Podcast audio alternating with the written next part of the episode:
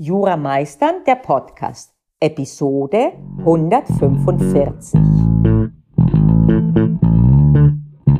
Einen wunderschönen guten Morgen. Letzte Woche habe ich über Do's und Don'ts in der mündlichen Prüfung gesprochen und lass uns doch jetzt mal über eine andere Frage reden, nämlich über was du anziehst in der mündlichen Prüfung. Das ist etwas, wo es sich durchaus lohnt, sich Gedanken zu machen. Denn wenn ich schon sage, dass das Kennenlernen, dass letztlich ein Kennenlernen stattfindet mit den KorrektorInnen von Klausuren, auch wenn das anonym ist und nur das Papier sozusagen zu der Person, dann gilt das erst recht in der mündlichen Prüfung. Und bei jedem Kennenlernen, das es mittlerweile bekannt und anerkannt, sind die ersten Sekunden prägend. Und der Eindruck, den man vermittelt, ist nicht nur, aber auch stark von der Kleidung geprägt. Natürlich schimmert auch die Persönlichkeit durch und das ist gut so, aber eben die Kleidung ist das, was augenfällig ist erst einmal. Und deswegen ist man gut beraten, auch da sich ein paar Gedanken zu machen. Ich fange mal mit dem an, was am einfachsten zu beantworten ist, nämlich mit der Frage männlicher Prüfling, Anzug ja oder nein. Und meine Ansicht ist folgende. Ein Anzug ist nicht verkehrt. Nach Möglichkeit aber sollte der Anzug nicht gediegener und festlicher sein als das, was der männliche Prüfer oder die männlichen Prüfer tragen werden. Das heißt, besser kein Schwarz, kein Dunkelanthrazit. Hellere Farben sind besser und dann nimm die Farbe, die dir am besten steht. Jetzt nicht gerade gelb, bitte sehr, schon, aber ob das jetzt beige ist oder hellgrau oder blau, das hat auch damit zu tun, was dir denn steht und was es auch für eine Jahreszeit ist. Beige wäre zum Beispiel für einen Termin im Frühling oder im Sommer sicherlich eher angezeigt als im tiefsten Winter. Okay, also Anzug ist nicht verkehrt, aber bitte nicht zu sehr sharp dressed man. Nicht, dass du, wie gesagt, dich, äh, dich gediegener an, und vor allem geschniegelter angezogen hast als dein Prüfer. Krawatte ja oder nein, auch hier kommt drauf an. Gerade heutzutage ist es durchaus möglich, auch festlich aufzutreten, ohne Krawatte, mit einem gut gebügelten Hemd, das dann aber eben einen Knopf dann oben oder zwei offen hat. Aber wenn du Krawatte trägst, auch hier nicht zu schrill, aber bitte auch nicht zu sehr, zu ernst, zu, äh, wir sind auf einer Beerdigung quasi. Ne? Also sieh zu, dass es auch ein bisschen zu dir passt. Und dazu komme ich zwanglos zum nächsten Punkt auch über. Wenn du dich mit einem Anzug überhaupt nicht identifizieren kannst und das so ähnlich dir vorkommt wie äh, Konfirmationsanzug, den du dann später nie wieder anziehen wirst, dann lass es sein mit dem Anzug. Stoffhose und Blazer, ich glaube bei Männern heißt es eher Sakko, tut es auch.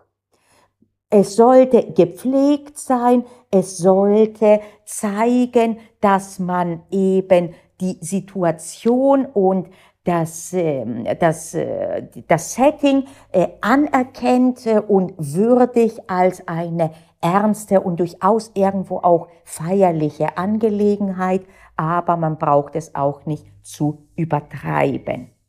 Ich selbst, ich selbst hätte nicht einmal ein Problem mit einer richtig, aber richtig gepflegten Jeans mit einem Sakko. Das ist ein bisschen gefährlich. Ich würde dir nicht unbedingt dazu raten.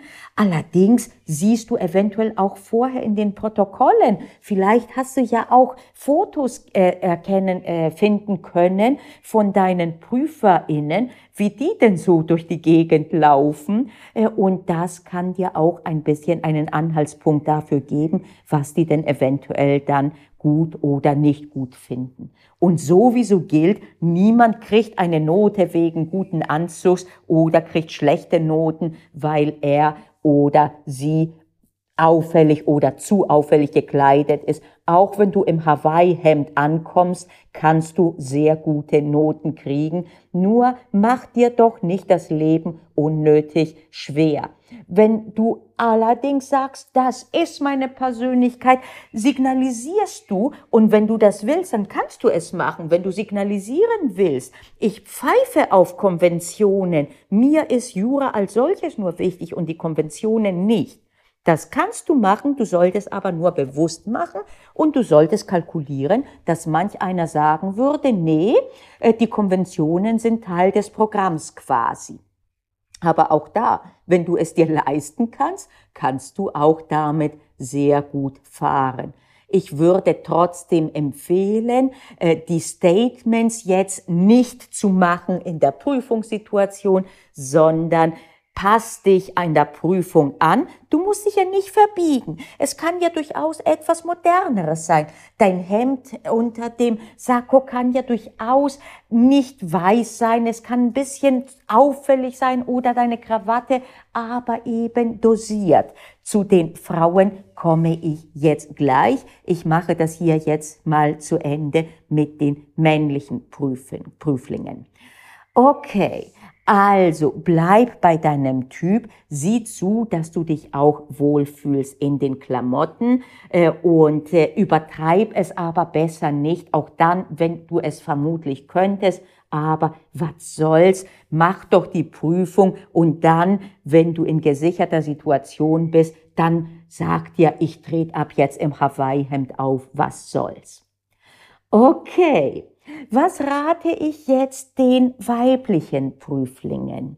Hier gilt auch gepflegt, aber auch hier nicht verkleidet. Das heißt, wenn du nie Kostüme trägst, dann brauchst du das auch jetzt nicht. Ich kann dir sagen, dass auch, je, auch hier, schau mal, wie wirklich, äh, ob du findest Fotos von deiner Prüfungskommission, aber selbst unter den ProfessorInnen ist das klassische einfarbige Kostüm etwas, was durchaus rückläufig ist. Da findest du eher einen Hosenanzug oder auch sonst einen Rock mit guter äh, Bluse oder auch mit Blazer. Bei Frauen gibt es mehr Kombinationsmöglichkeiten. Das macht die Sache allerdings auch ein bisschen schwieriger, denn je mehr Auswahl, desto eher die Unsicherheit, was ist denn jetzt das Richtige? Und auch hier bleib bei deinem Typ. Äh, auf jeden Fall ist ein No-Go irgendwie ein ähm, zu körperbetontes, äh, äh, zu körperbetonte Klamotten, gilt für Männer auch, äh, aber bei denen ist das weniger oft, äh, dass die äh, etwas Spackenges tragen. Das ist ja auch unbequem, aber natürlich gilt das für alle. Aber da das öfter mal bei weiblichen Prüflingen dann der Fall ist, dass man denkt, ach, äh, ich mache jetzt, äh, es sollte, du brauchst nicht zu verleugnen, dass du eine Frau bist, es sollte aber nicht das Statement sein, ich bin voll Weib. Äh, und das gilt auch für Schmuck, natürlich auch für Männer. Natürlich, wenn du Schmuck trägst und auch auffälligen, dann tu es auch. Behäng dich jetzt aber nicht unbedingt wie ein Weihnachtsbaum dann tut es auch ein auffälliger Ring und wenn du dich mit dem so wohlfühlst, dann trag ihn. Das ist überhaupt kein Thema, null. Aber eben auch hier denk dran, willst du, dass die Aufmerksamkeit mehr bei deinem Aussehen ist oder bei dem, was du sagst? Und es wäre besser, sie ist bei dem, was du sagst.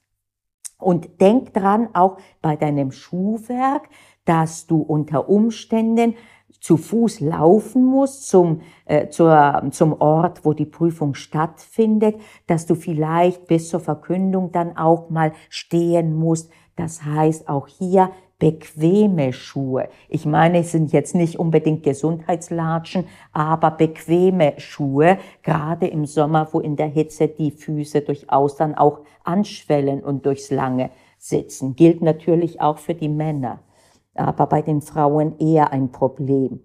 Ich werde manchmal gefragt, Absätze ja oder nicht, und ich sage, kommt drauf an. Wenn du keine Absätze trägst, dann Ballerinas oder auch einen Loafer, wenn dein Stil nicht ist der typisch äh, von dem Klischee weibliche, sondern eher der sportliche, dann trag doch Loafers oder Moccasins, kein Problem. Wenn dein Stil eher sportlich leger ist, dann trag doch eine Stoffhose und einen Blazer. Und auch hier, wie in allen Bereichen gilt, gesunden Menschenverstand walten lassen und ein bisschen sich hineinversetzen in die andere Seite und sich überlegen, was, nicht was würde ich gern tragen oder wie kommt, komme ich an, sondern umgekehrt. Wenn ich prüfen würde, was wäre, was würde mich stören, was würde mich nicht stören. Und damit kommst du schon sehr weit. Okay, das war jetzt eine wirklich rein praktische Folge, aber eben, das ist auch nicht zu unterschätzen, das gehört alles dazu, auch für später. Heute habe ich mich durchaus auch in dem Sinne etwas abgesoftet. Früher wollte ich immer beweisen und mit dem Kopf durch die Wand. Früher wäre ich so jemand, der sagen würde, ich sehe es nicht ein, ein Sakko zu tragen, mache ich nicht, ich kann es mir erlauben.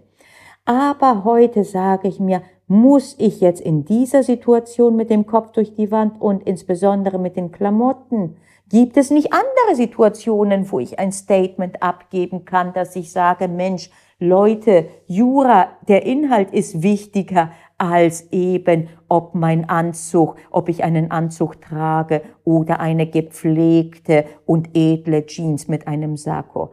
Es gibt genügend Möglichkeiten und da für später, da würde ich sehr dich ermutigen sogar. Ich fände das toll, wenn wir von diesem verstaubten grauen Image rauskämen und das tun wir ja.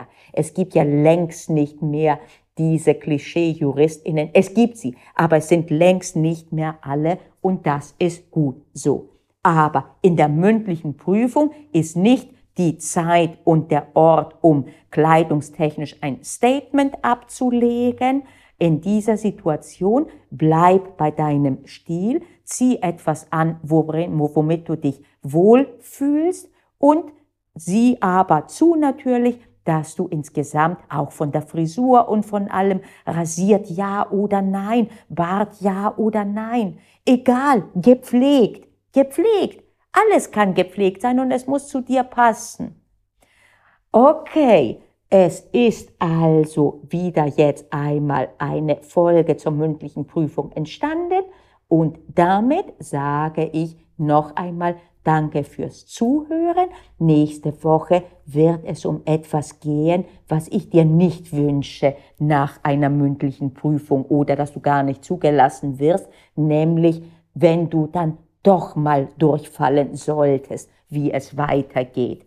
Aber auch diese Folge ist wichtig, auch dann, wenn ich davon ausgehe, dass die meisten nicht durchfallen werden, denn da man mehrere Versuche hat, ist wirklich die Durchfallquote insgesamt sehr viel geringer als dieses ein Drittel, was manchmal so kursiert im ersten Durchlauf. In diesem Sinne, danke fürs Zuhören. Bis nächste Woche. Du hast Panayota Lakis zugehört, der Gründerin und Inhaberin von Jura Meistern, dem innovativen Online-Repetitor.